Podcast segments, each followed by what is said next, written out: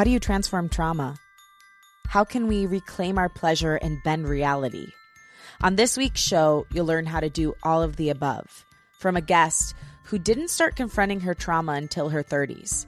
When she did, she found her healing process didn't just help her overcome the trauma, it also helped transform it. And she came out of it even more powerful and able to help others experience similar healing. Welcome to Unleash Your Inner Creative with Lauren LoGrasso. I'm Lauren LoGrasso. I'm an award winning podcast host and producer, singer songwriter, public speaker, actor, and creative coach. And this show is meant to give you tools to claim the word creative, take fear out of the driver's seat, and love yourself enough to pursue whatever it is that's on your heart. On the show, we explore the creative process and journey, mental health, self development, spirituality, and everything it means to be a human and become more human. Today's guest is Yemi Penn. Yemi is a British born and first generation Nigerian author, engineer, TEDx speaker, documentarian, and entrepreneur whose mission is to help others overcome and transform their traumas. She is a true multi passionate creative. She's managed to dip her toes in so many industries. Most recently, she released a short documentary titled Did I Choose My Trauma that follows her experience from childhood abuse to actively healing in adulthood. Yemi didn't confront her trauma until her 30s. It's something that many of us do when we have extremely painful events that we've repressed. But as she came to learn, her trauma had heavily shaped who she became. And reclaiming her power and her true identity meant finally confronting her trauma. Her career path basically did a 180 when she realized how important it was for her to find her voice and speak out about what happened to her so others could be healed too. This was easily one of my favorite conversations this year. Yemi felt like a true soul sister. It's something I think you'll feel when you listen to the episode. And she just has so much wisdom to offer. We talk about the cycle of generational trauma, some traditional Eastern healing modalities that will help you move through some of this stuff, her concept of bending reality, and the connection between unlocking and healing your sexuality and unlocking your creativity. This episode is full of valuable tools, epiphanies, and deep connections, so I think it's extremely valuable for anyone to listen to. But I do have to give you a quick trigger warning here. We'll be talking about some sensitive topics such as childhood sexual abuse, so be aware of that going into it. This content might not be suitable for everyone, but if you can come back to it at a time when you feel ready, I think it's extremely valuable. Okay, I don't want you to wait any longer. Here she is, the beautiful and brave Yemi Penn. Yemi, I am so happy to have you on the pod. I love you as a human already. Um, I'm so just thrilled to be able to share your story with the audience and some of the amazing tools you have and talk about trauma and bending reality. So thank you for being here. Thank you so much for having me. And I just love how eloquently you put that. I mean, it's already a taboo subject, but we need to start speaking about it. And you just kind of said it with grace. So I'm, I'm so excited to, yeah, to get deeper. Oh, me too. I love jumping right in. I mean, no, how's the weather? Let's just like get down to your childhood, you know? right? well, now's a good time. Now's a good now's time for us to do time. it. Yeah. Yeah. So I love that you've taken your trauma and transformed it, and this is a huge part of your life. But Yemi, how do you define trauma? It's the simple term that I like the most, and it's not my definition. It's definitely out there. Just don't know who to quote at this stage. Uh, trauma is a distressing, distressing or disturbing event that happens to you, and it can be in any capacity. We just need to take sides out of it. If it impacts you in a way that distresses you, then you've experienced trauma. Mm. And you said there's two different types of trauma. What are those? So this came through in my first documentary, some of the psychologists, which is shock trauma. So for some people, they may have had an accident where it's like, oh my gosh, I was sitting in this car seat and bam, I'm now out of it. It's the shock and something will happen in the whole body that would just um, absolutely take you out, which is why, you know, if people have experienced where gunshots or something has happened, you could have a car make a loud noise and their body goes into shock again, where they can stop or just lose all bodily functions. And then the other one is complex trauma, which is it just going on repeat. So my particular trauma of child sexual abuse would, would be complex trauma because it was gradual. There was a bit of grooming. There was real confusion. And, you know, I can't remember the, the psychological name, but the, almost a split in personality. You know, having to be this shy kid who hides when someone comes. But then when I'm with my friends, I play.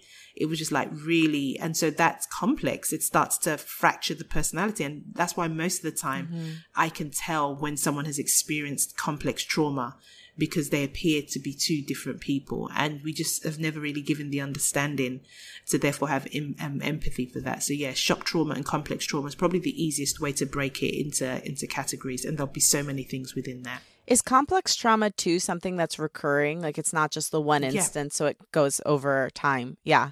Absolutely, yeah. It's on it's on repeat and could be in different forms. Doesn't have to be the same the same one. So whether someone's in, you know, emotional abuse or domestically violent relationship, definitely complex trauma. Mm, that makes sense. I'm wondering if you could take me and the listeners through your greatest trauma, how you confronted it and began your healing journey. Yeah, thank you. I mean, I have to be honest and say from the get go that I'm still transforming it. I don't know when it ends, mm. but I think that's I guess maybe slightly different with the way I'm approaching it is that it's a journey. I'm not waiting for me to be finished before I start speaking.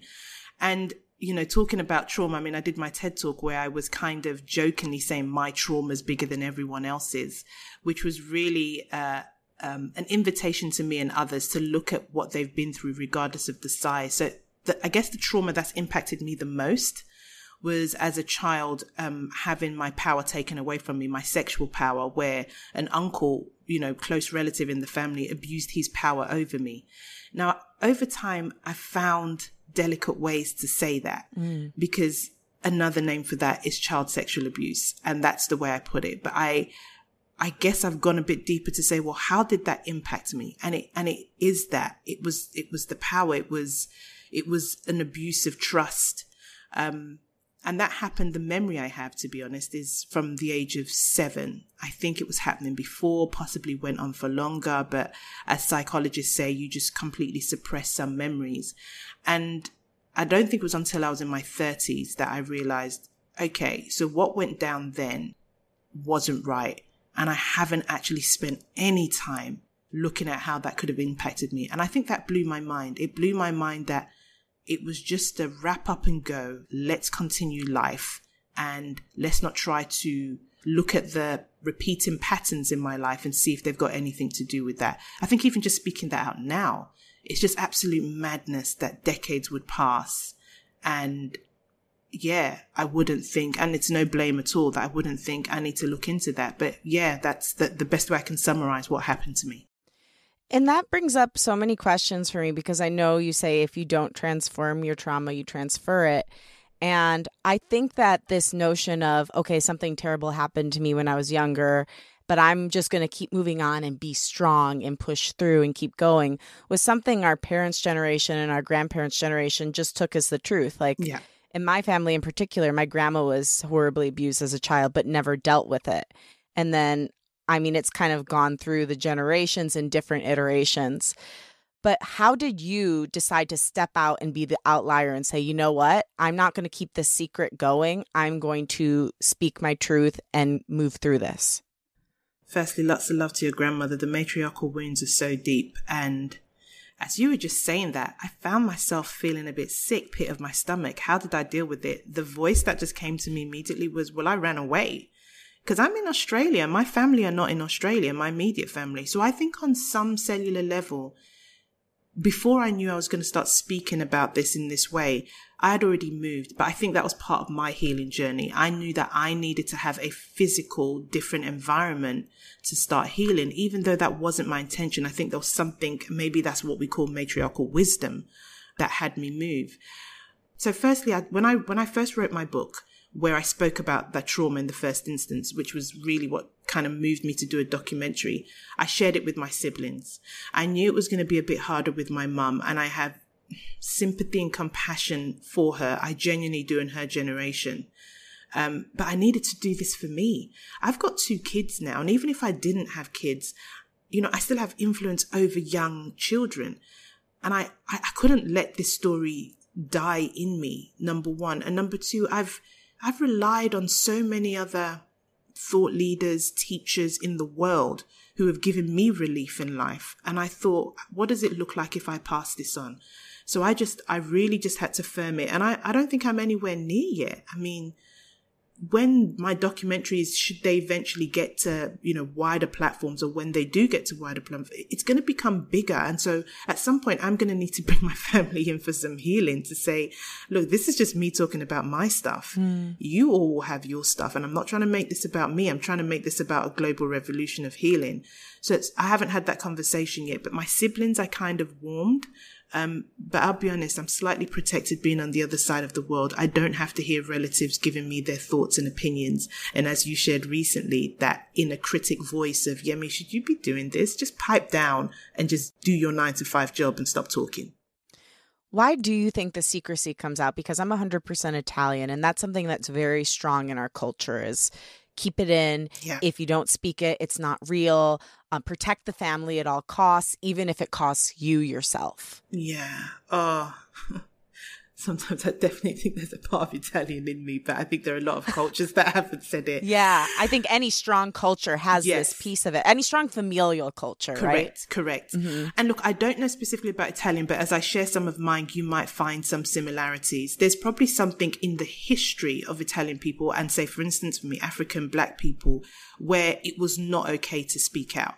So if I go back and I look at movies, especially around slavery, where if you were trying to make noise because you had just been captured and you started crying, you actually risked the rest of the crew. You risked the family.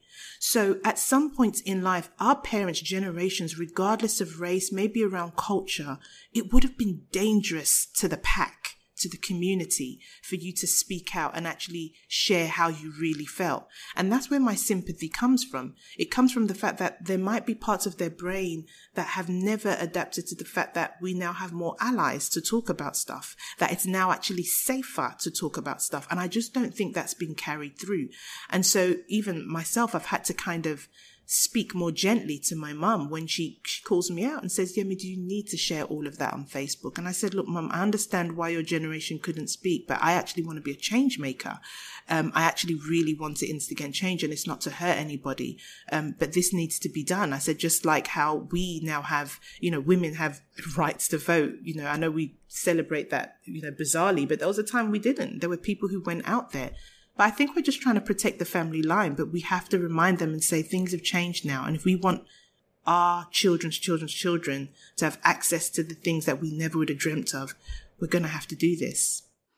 And I, I love what you talk about because I watched your documentary, uh, Did I Choose My Trauma? And I watched it in preparation for this.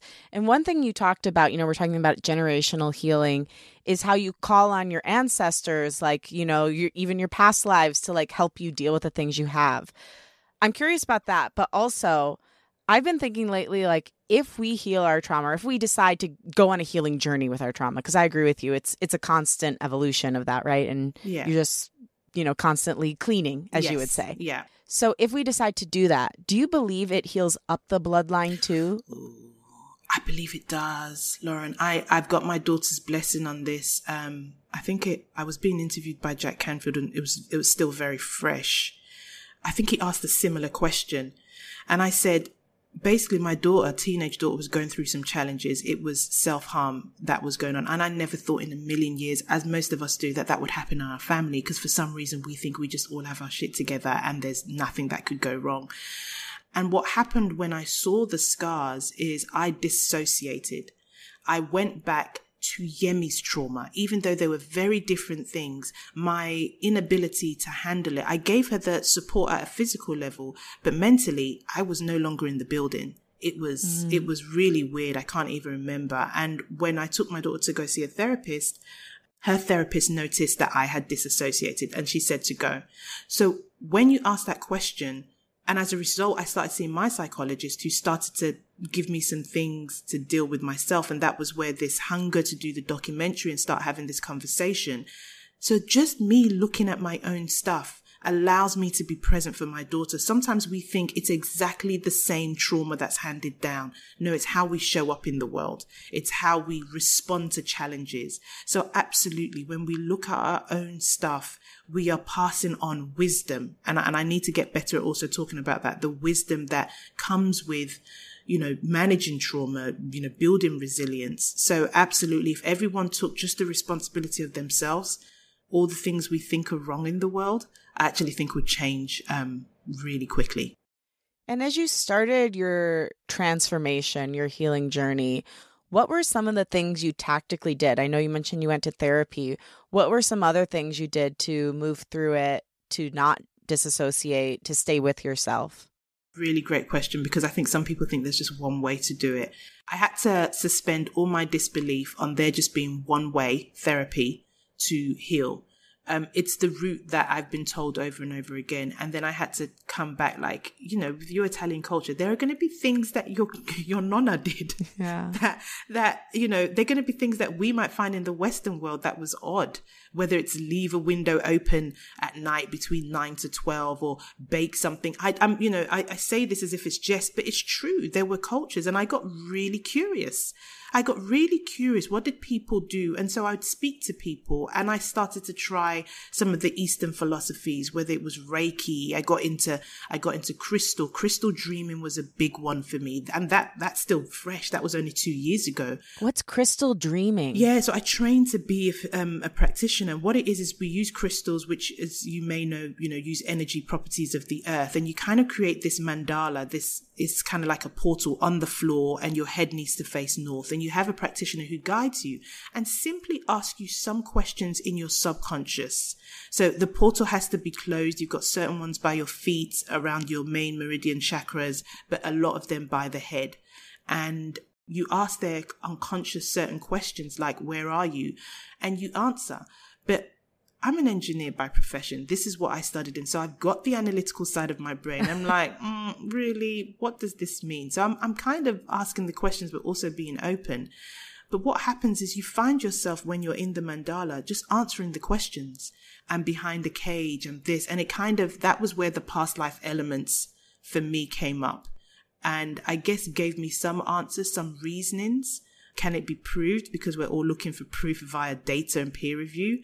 Um, no, but my goodness, let's not let's not get too caught up in that because we take away our sixth sense of gut and instinct, something our ancestors had in in droves when they were trying to survive, you know, in nature. So yeah, th- those things have definitely helped. And I, and I have to be honest, very, very recently, I, yeah, I took part in a ayahuasca ceremony, mm. which is very unusual for me because I am absolutely clean. I've never done drugs. I think the most I've ever done is take a puff of a cigarette at 15. So ayahuasca was always gonna take me on a journey, I imagine. So just been open to alternative modalities and sat with whatever works. What was the impetus for you to finally say, okay, I've been kind of anti drug my whole life. I want to try this plant medicine and see how it can help me. Oh my god, really good question. If I was going to be honest with you, I think I'm now so I'm I'm fast approaching 40, which I'm so excited about because apparently that's when the curtains really open and I'm like, "Yay, ready." Um, but I think I've just got this question for what else is there in life? I'm careful of not saying more, more, more because I do think I want more, but just more, not, not more material stuff, but I'm interested to just know what else is out there. Like all of a sudden I find this urge to find out what other parts of the world don't I know about their story? What isn't being mm. featured in the news? I'm really curious. And so I want to ask, I'm finding myself really curious and hungry. And I'd heard so much about it. And I guess sometimes you just have a knowing.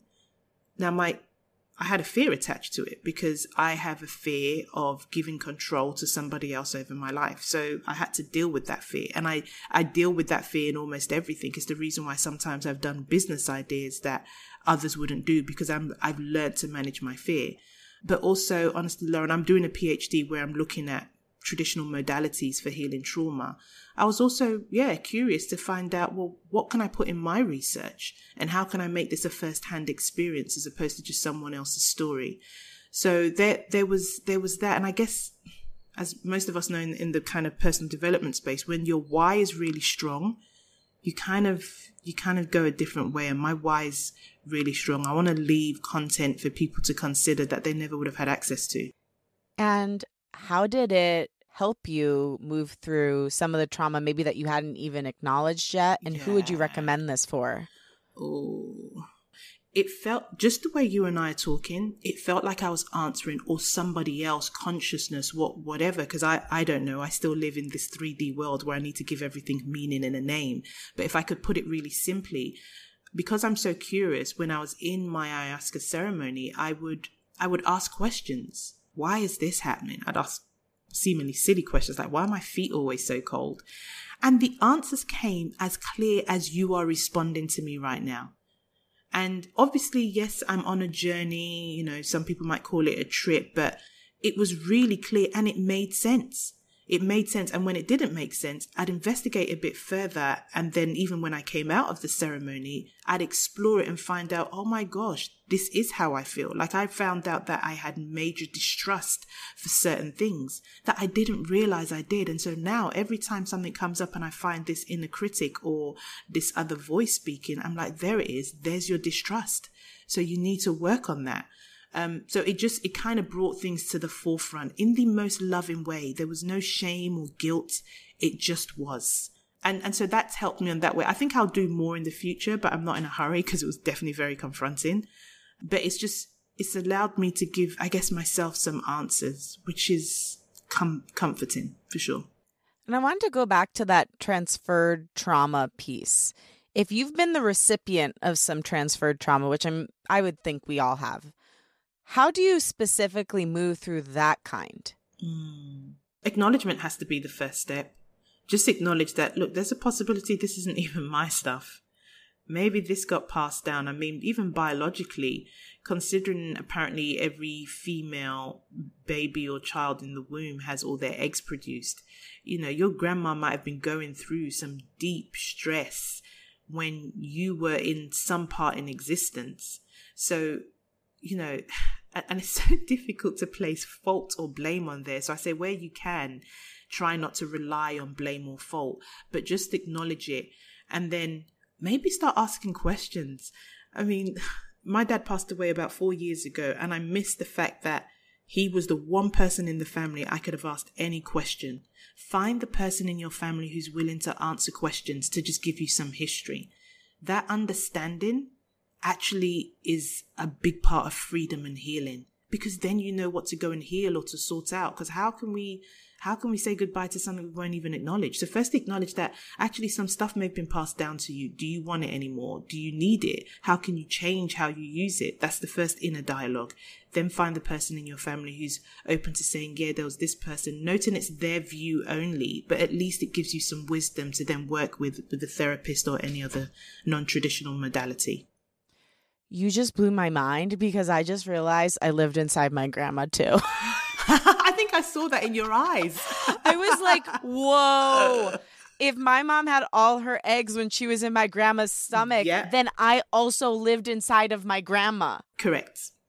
Exactly. I saw your face like literally light up and I think, oh my gosh, what did I say? But yes, absolutely. I've never considered that. So can you imagine if your grandmom was going through stress or happiness, there's something that was being passed down. Now it's only part of you because eventually you would need, you know, your mum would have needed to be with your dad, but there is something. And and once again, we know because we're still, you know, fighting for equality. No one would have done any research on this. No one's done any deep research on this. So imagine what we don't know, and we're all walking walking around in this world thinking, "Oh, there's something wrong with me." No, maybe something got transferred, and we just don't have enough information about it yet. So I say start there. Mm. You've mentioned curiosity so many times. Mm.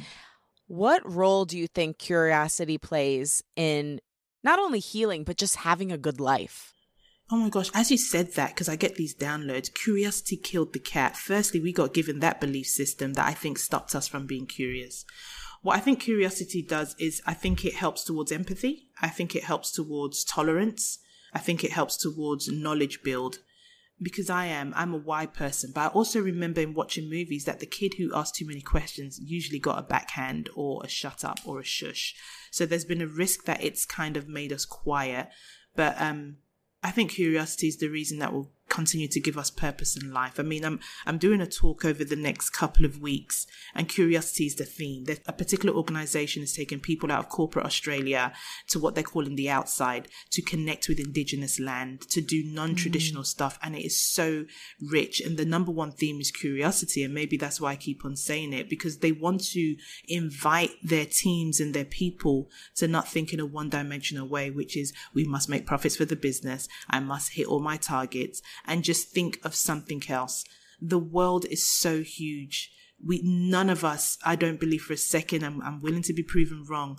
None of us really know what reality is because there's a reality happening here where you are, a different country, and I have no knowledge of that in real time.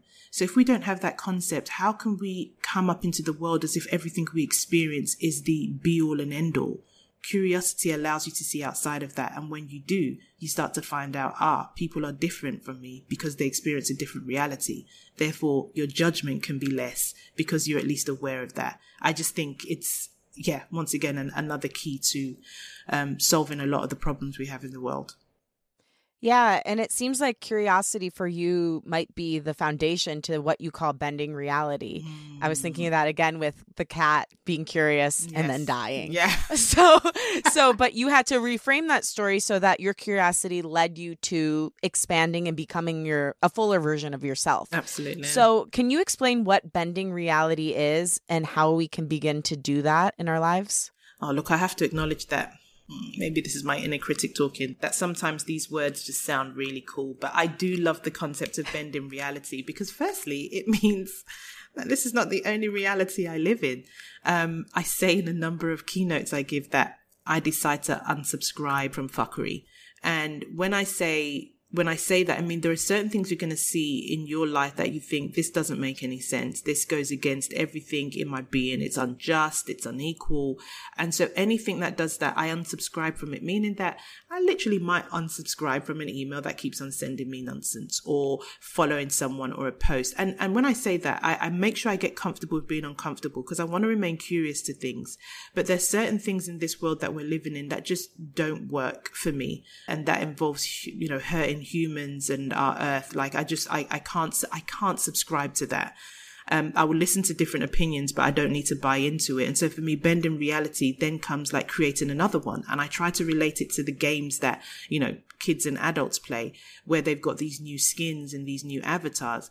They're creating a different reality. And so I challenge people to say how you bend reality is if you wanted to do something and you find yourself telling people, I can't do this, who do you need to be?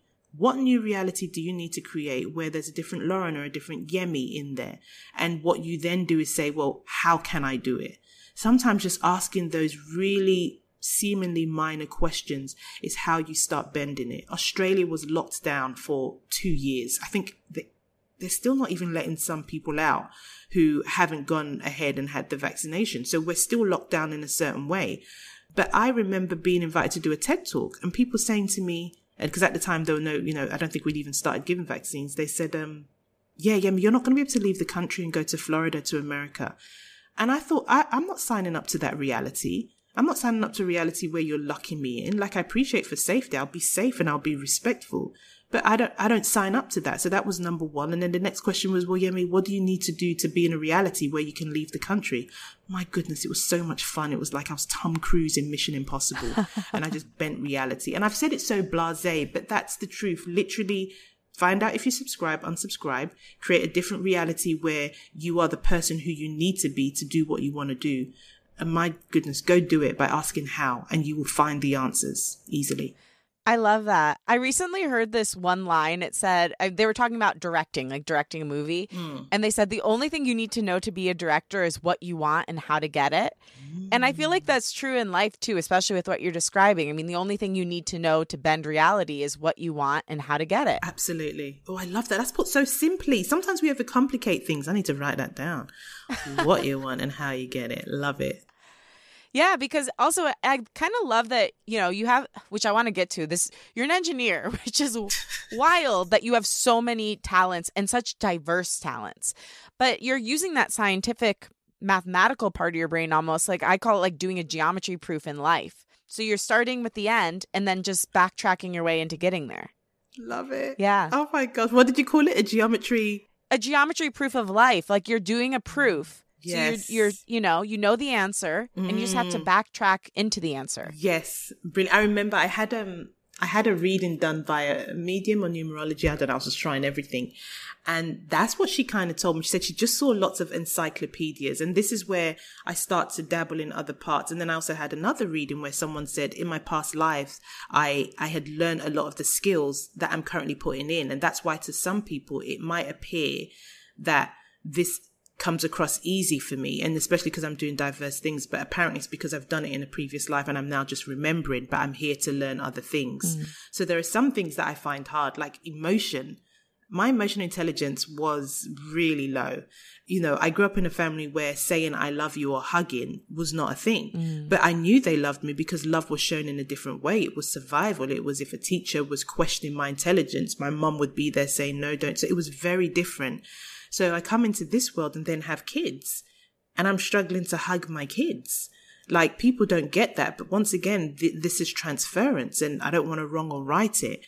So, you know, for me, it was a case of learning, well, what is it that I, what is it that I need to learn? So the engineering, I think, slightly challenging status quo, but I think it's also become the gift because we need to scientifically back everything, because we need to peer review, I think part of my role and purpose on life is, well, how can I have a conversation with people and acknowledge that side of the having to prove everything to also using your own internal navigation to also give proof.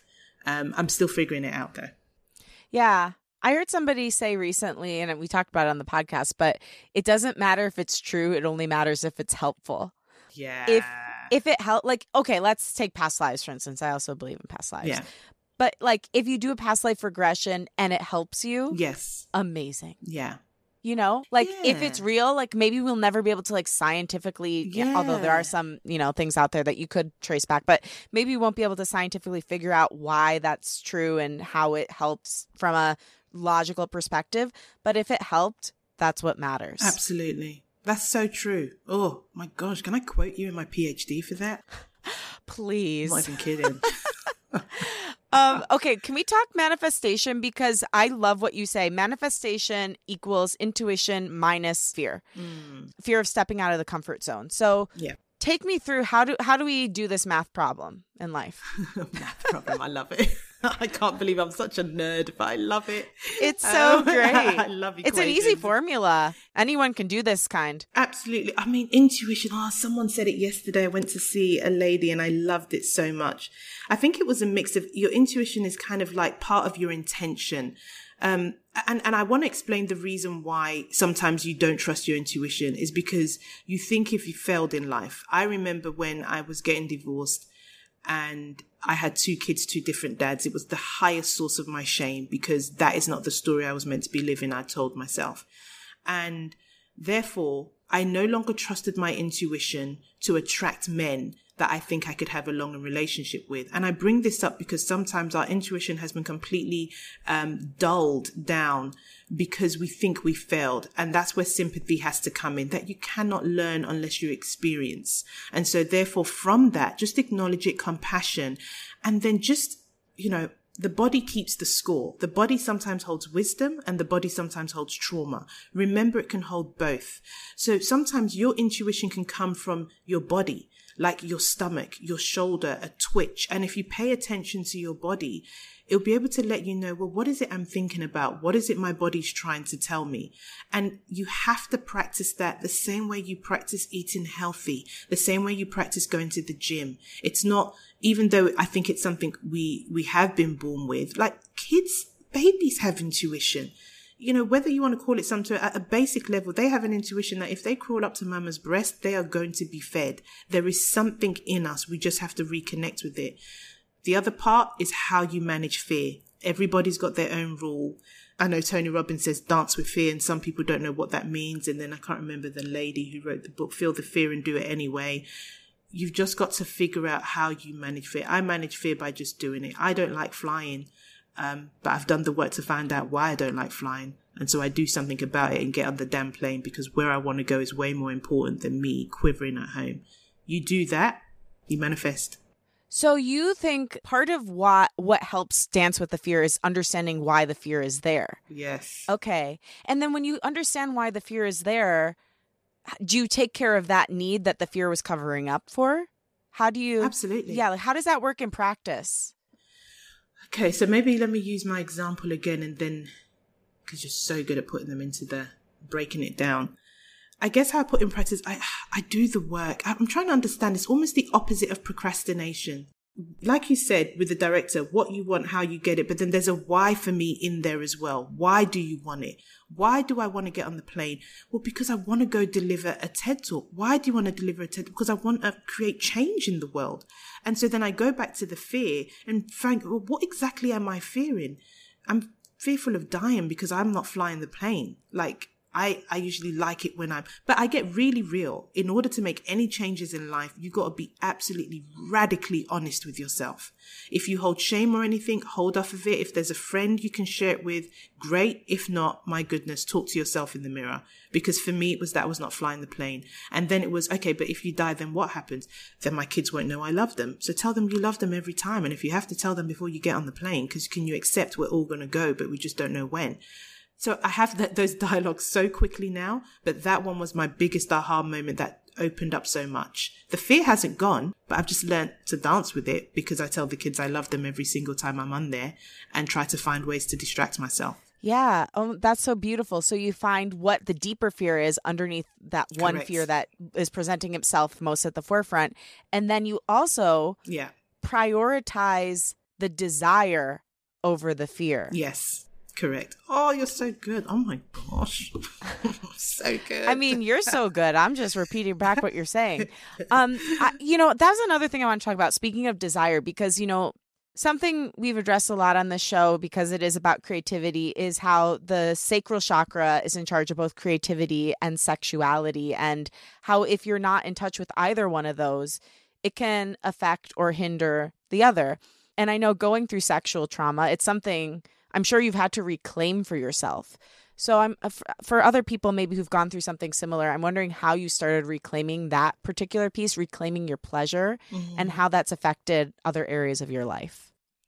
So I'm finding myself getting really emotional now because I find you to be such a blessing with the question you've just asked. And I mean it. I don't take it lightly when people do podcasts. People just think it's a conversation, but you're creating a platform for us to use our voice, tell our story, heal ourselves, and hopefully give people the opportunity to heal themselves. I just want to say thank you so much for that question. Thank you So, so much. Thank you for seeing me and and for for being so vulnerable and amazing. Ah. Thank you for having this conversation. I can't have this conversation with just anyone. I appreciate it. The reason why that's touched me so much is yesterday I spent an hour speaking to my partner about my um I don't is it hunger, my real deep interest to explore myself sexually, something I would have never done.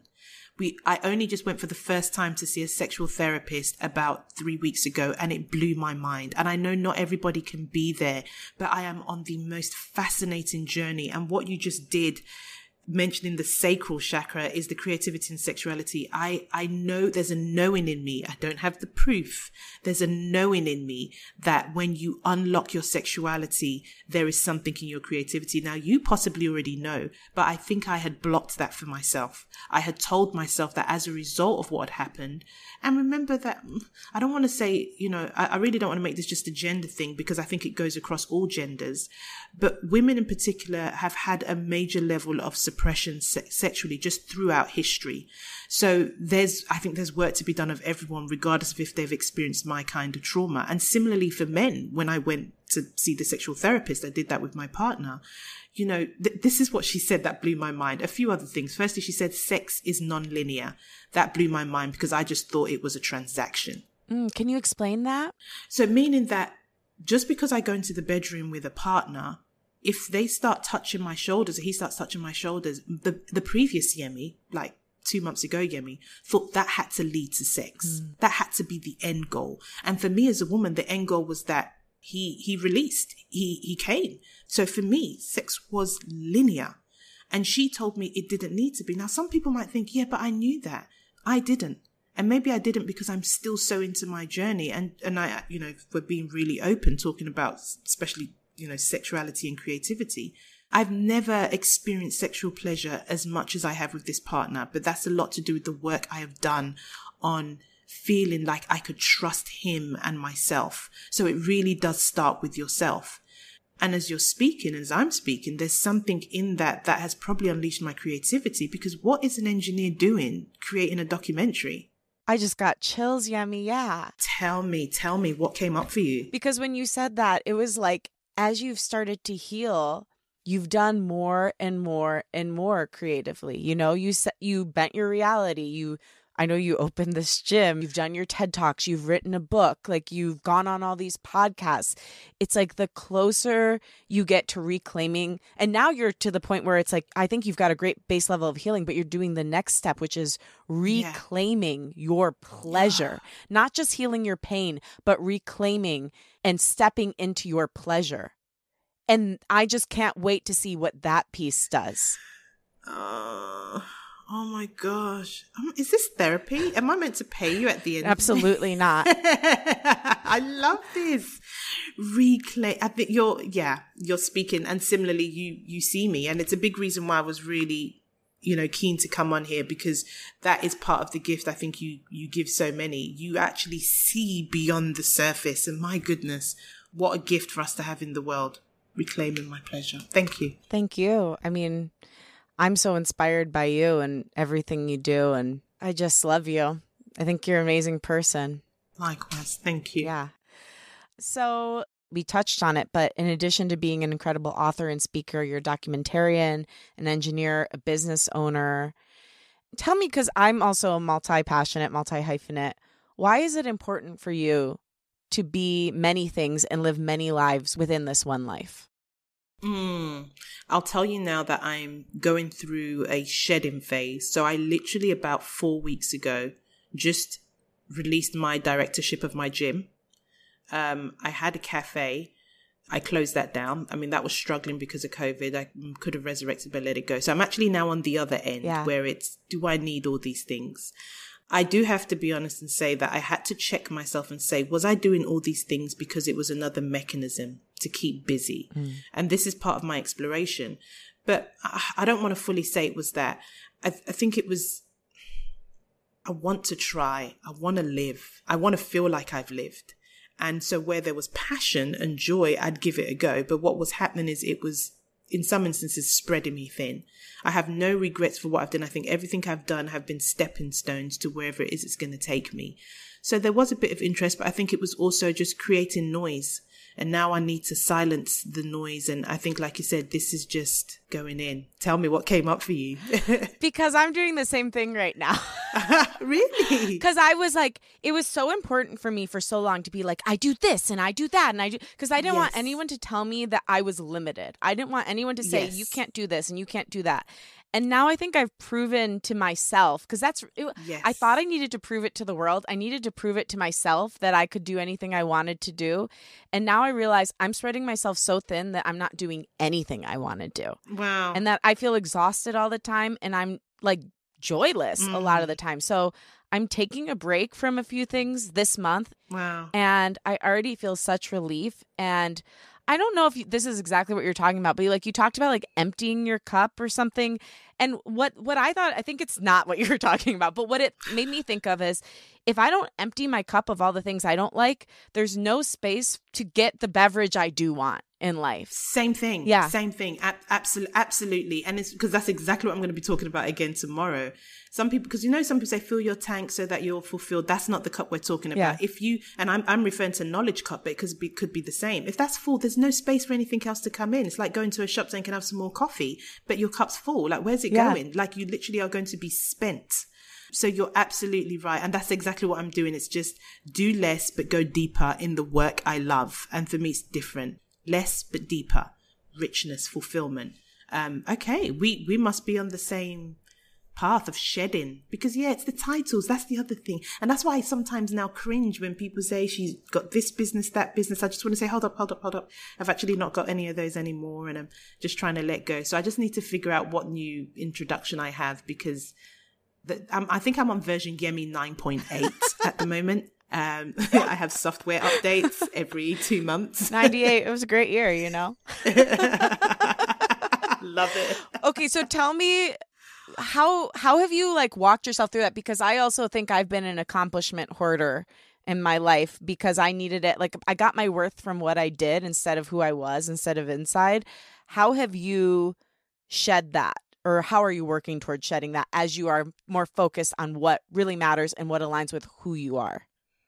It's going back to the, you know, whether it's the talk therapy of why did I think I wanted that? Because if I don't stay attached to it, there'll be another reason. And I'm about to go through it now.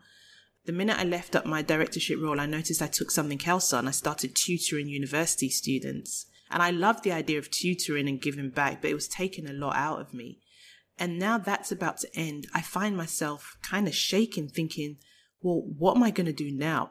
Mind you, I'm doing a PhD, so I really need to sit my ass yeah. down and go do some research. You definitely need right? some more work. So, right, exactly. So there's something there. Yeah. So I'm thinking, what do I think that is? And you just said accomplishment hoarder. I definitely think I'm one of those. But it's to figure out what it is. But uh, honestly, I, I just want to live life, but I have to be, but I need to live life good and to be healthy. And I need to redefine what healthy means. And that's why coming to 40, I'm just using it as a time to celebrate life, but also say, well, how can I, how can life make, give me more meaning without having to give up my soul for it? Mm. What does that mean? What was it? Abraham Hicks, who I listen to sometimes, says, take the path of least resistance it's not every day I got to fight, man. I'm tired of fighting. and when I mean fighting, I'm not talking necessarily a person. It could be me. Oh, I want to make that $15 million. I want to make that. T-. Yeah, have those desires, but sometimes there's an inner fight and you know, you know what that fight is. Sometimes the fight is just my mind. Yeah. Like I just, I want a, I want a peace. Yeah. I've been thinking about that lately. Like, why do I think that life has to be hard for it to be worth it? Yeah like what if i could find more ease like could could that still be worthwhile could i correct could i feel fulfilled could i feel like i'm yes. enough in the ease yeah and there has to be there has to be way just as we are talking i just kind of because i can see you've got a, a awards behind you and you know when we get those awards which is great and then people are talking and saying you know i had to fight and i worked all my life and i'm thinking oh but what if there was a different way what if we started to have people say yeah i took action but I went with ease. I went with flow so that my heart and my soul wouldn't be, or my nervous system wouldn't be shattered. Yeah. I even think about that. I had a woman on the show who said she's an author and she says she doesn't believe in hard work. And I was like, oh, I had a reaction to it. I was like, but then I thought, okay, there is hard work in the world. Like there's construction work and like yeah. you know being a farmer like the that's like hard physical labor that is hard work but if we're talking about the words hard and work together, and we're using it to talk about something that we're passionate about, what kind of message is that sending our psyche and our soul? We have to be hard workers. What about instead, like, mm. we're passionate workers? We're fulfilled workers. Mm. We work with belief. But I don't know if it, like, this hard work idea, putting those two words together, I think can create this notion that I think you and I have both have that we have to hustle to survive. Yeah, yeah. Honestly, what you're just saying there's this paradigm shift. And and for me this is where leaders come in, which is you just start changing the words, saying, Yeah, um, yeah, I'm doing some fulfilled work or yeah, I'm no longer gonna do like we just that's how we change the paradigm. And I know words, it's basically the meanings we give it. But considering we are all on the same vibration of what that word means, it's so much better. So much better. Can you talk about the alibi? the alibi. What are, what's the difference between an alibi and negative self talk? Oh my gosh, you're coming out with all this stuff, and I'm thinking you should be doing a research. You need to be doing a PhD. How I'll do it with you. Let's do it together. Please, it'd be so much easier. alibi. I got that from who's this dude? Napoleon Hill was it Think and Grow Rich? I was listening. I mean, I read it when I was younger, but I, I now listen to audibles. And he used the term, and I loved it, which is that we have alibis, which sounds more friendly, and it's literally just a reason to not get our shit done. And sometimes, and and you know, I've I've said that a bit harshly, but basically, if you want something but you find yourself you're not achieving it, it's because you've got some alibis. That's the theory. And you know, I let me see something I haven't wanted to do in a while. Like I need to write. There's a kid's book. I, I know that I, I just know intuitively that I should write it. It's about spiders and my journey with them. Um, I can't wait. I know it's uh, it's very interesting. I have a spider that comes every night to my window. I, I kid you not. She's been doing it, and I'm calling her a she. I don't know. I've, I've decided to call the spider Sherbert, but there's a story there, and I want to tell it that would reach, but I haven't done it yet and my alibi is that I'm I'm too busy. Mm. But I think what's happened is I haven't connected with the why. It's not it's not as strong. So when we talk about alibis, it's if there's something you really want to do and the why is strong enough, what alibi are you giving? And we say that so we can take away the shame. That's what I add to it. Take away the shame of excuses, um, negative talk, and maybe just have a chat with your alibi. Say, look, I know you got my back. I know you want I know you wanna you want me to succeed, but I have to get this done. So if you just fall back just for a couple of days while I get this done. It feels it feels less um less daunting. So how do you find your why? How do you know if it's the real why? Like what do you feel in your body when you've reached the why that is the truth? I think it's desire. It's so strong and, and I think it, it lasts for days, weeks, months. The minute your desire's going in for years, then I think there's a bigger message towards it. And, you know, whether you meditate or whether you meditate or you speak to someone, I think speaking to someone, which is why podcasts are really great because I get to know myself a lot more and it's a journey. We, I mean, you just think of all the realizations you and I have had as well as who, what the listeners will have. It's, it's the journey. And then you find out the desire. And I guess the other question to ask is what happens if you don't do it? That sometimes, so some people go for the carrot or the stick. They either want the award or they just don't want to be like, you know, whipped um, figure out which one you are. Why do you want it? And if you can't figure out the why, what happens if you don't get it? And sometimes that would scare you shitless that you're like, okay, I want it. I, I think I'm a bit of both. If I didn't do the work on healing trauma, my nervousness is that the world is just going to become something like what's that movie where there are zombies walking all over? Walking Dead. Something Walking Dead. Yeah, there you go. yeah. That that's my fear. Yeah. I do feel like part of the world is trying to be the Walking Dead right now. Yeah. But it's it's not gonna work. Well, it's not gonna work if we want any continuation of us as a species. You know, we talk about sustaining the planet and and the you know plants, and I'm I'm all for that. But it's like, is everyone does everyone just not realize that part of the reason why no one or we don't have as many people caring about the world is because they themselves are broken? So how about we sustain humanity? Thank you. And start looking at that. So I just it just feels like constantly trying to put plasters on things that need full on surgery and that's that's what I that's what I want to do. And you know, you've got Obama who's got another. I think it's on Netflix. You know, National Parks, which would be really great.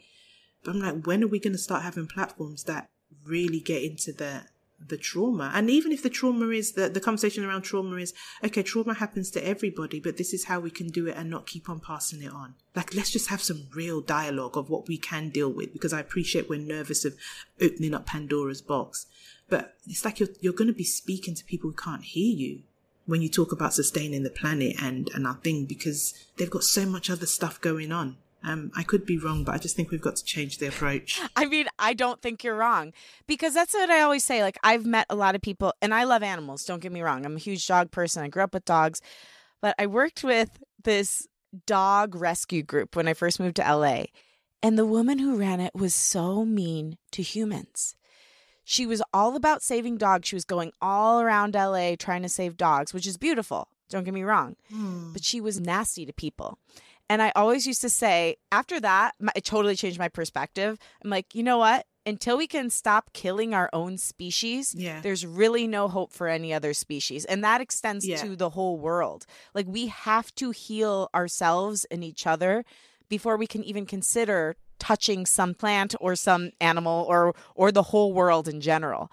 And so that's why I think what you're saying is so right on. Brilliant. No, brilliant. Good. It's good not to feel alone. And I know there might be some people saying, yeah, but what we have to wait till we heal humans and then everything else dies. And I think that's, that's where purpose comes in.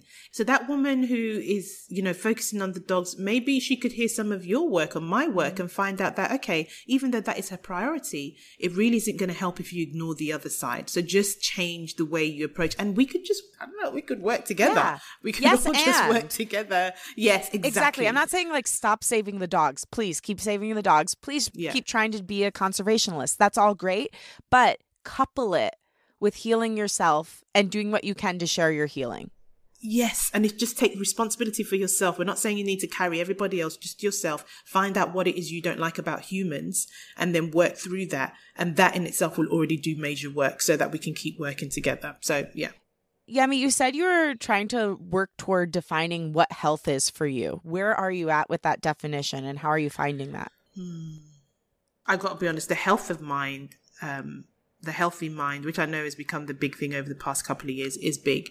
You know, I remember as I come to my 40th, I wanted to be a certain size and all of that. It's not about that. I want to be healthy in the food I eat. I want to wake up in the morning and feel good in my stomach. But my goodness, if I've got a few extra rolls, if the thighs touch each other, that would have maybe bothered me in some past life. I don't know, 30 years ago, 20 years ago is to let that go. So it's shifted. It really is about my mindset and how I love on my body, however she is. Mm. Um, and then the other thing is, how do I deal with emotion when I'm stressed? That's really huge. I do want to change what I put in my mouth, what I eat. Um, but it's, it's, it's about 40 years of having to undo work. So I still need to figure that out. Um, but mentally is the biggest thing. How can I be mentally strong? How can I give myself joy and pleasure without sacrificing myself, but also be a collaborator? Because even though I don't mind being selfish or self preserving sometimes, I'm also conscious that um, compromise is important for relationships. So it's finding that balance. And that for me is a very big part of health. Yeah. My final question is if you and that 30 something year old version of yourself who's just at the tip of this, just beginning to move through this trauma, were standing in the same room and you were looking at each other, what do you think she would say to you now and why? I think she'd smile and say, You've done good. You've done good, baby girl. You've done everything you could have done with what you knew. And I think she would say that because she knows that's what I need to hear to keep going. And like you said, it doesn't almost matter if it's true, it's if it's got good impact. And I promise you, if any of us could speak words of kindness and compassion to ourselves, we would go on and do amazing things. Mm. And that's all I think she'd say. And I'd, yeah, she'd leave me, leave me with it and run with it. And what would you say to her and why? Mm. Thank you. I think gratitude is one of the most um, one of the most powerful forces ever. I still don't know why, but it's my goodness. I love doing great deeds, but it's it's that gratitude that comes back. I'd be saying I'd be saying thank you for giving me this experience to know who I am and who I can be. And that's real deep gratitude because above all else, I mean, I, I really want to be here for a very long time. But if I was to go tomorrow, my goodness, what a great life. What a really great life. So it'd be thank you. Ooh. You felt that? Yeah. Wow, what a beautiful gratitude to give our younger self. Yeah. Yemi, I love you. Thank you so much for everything you shared and thank you for who you are. Love you too, Lauren. Thank you so much for having me. Thank you.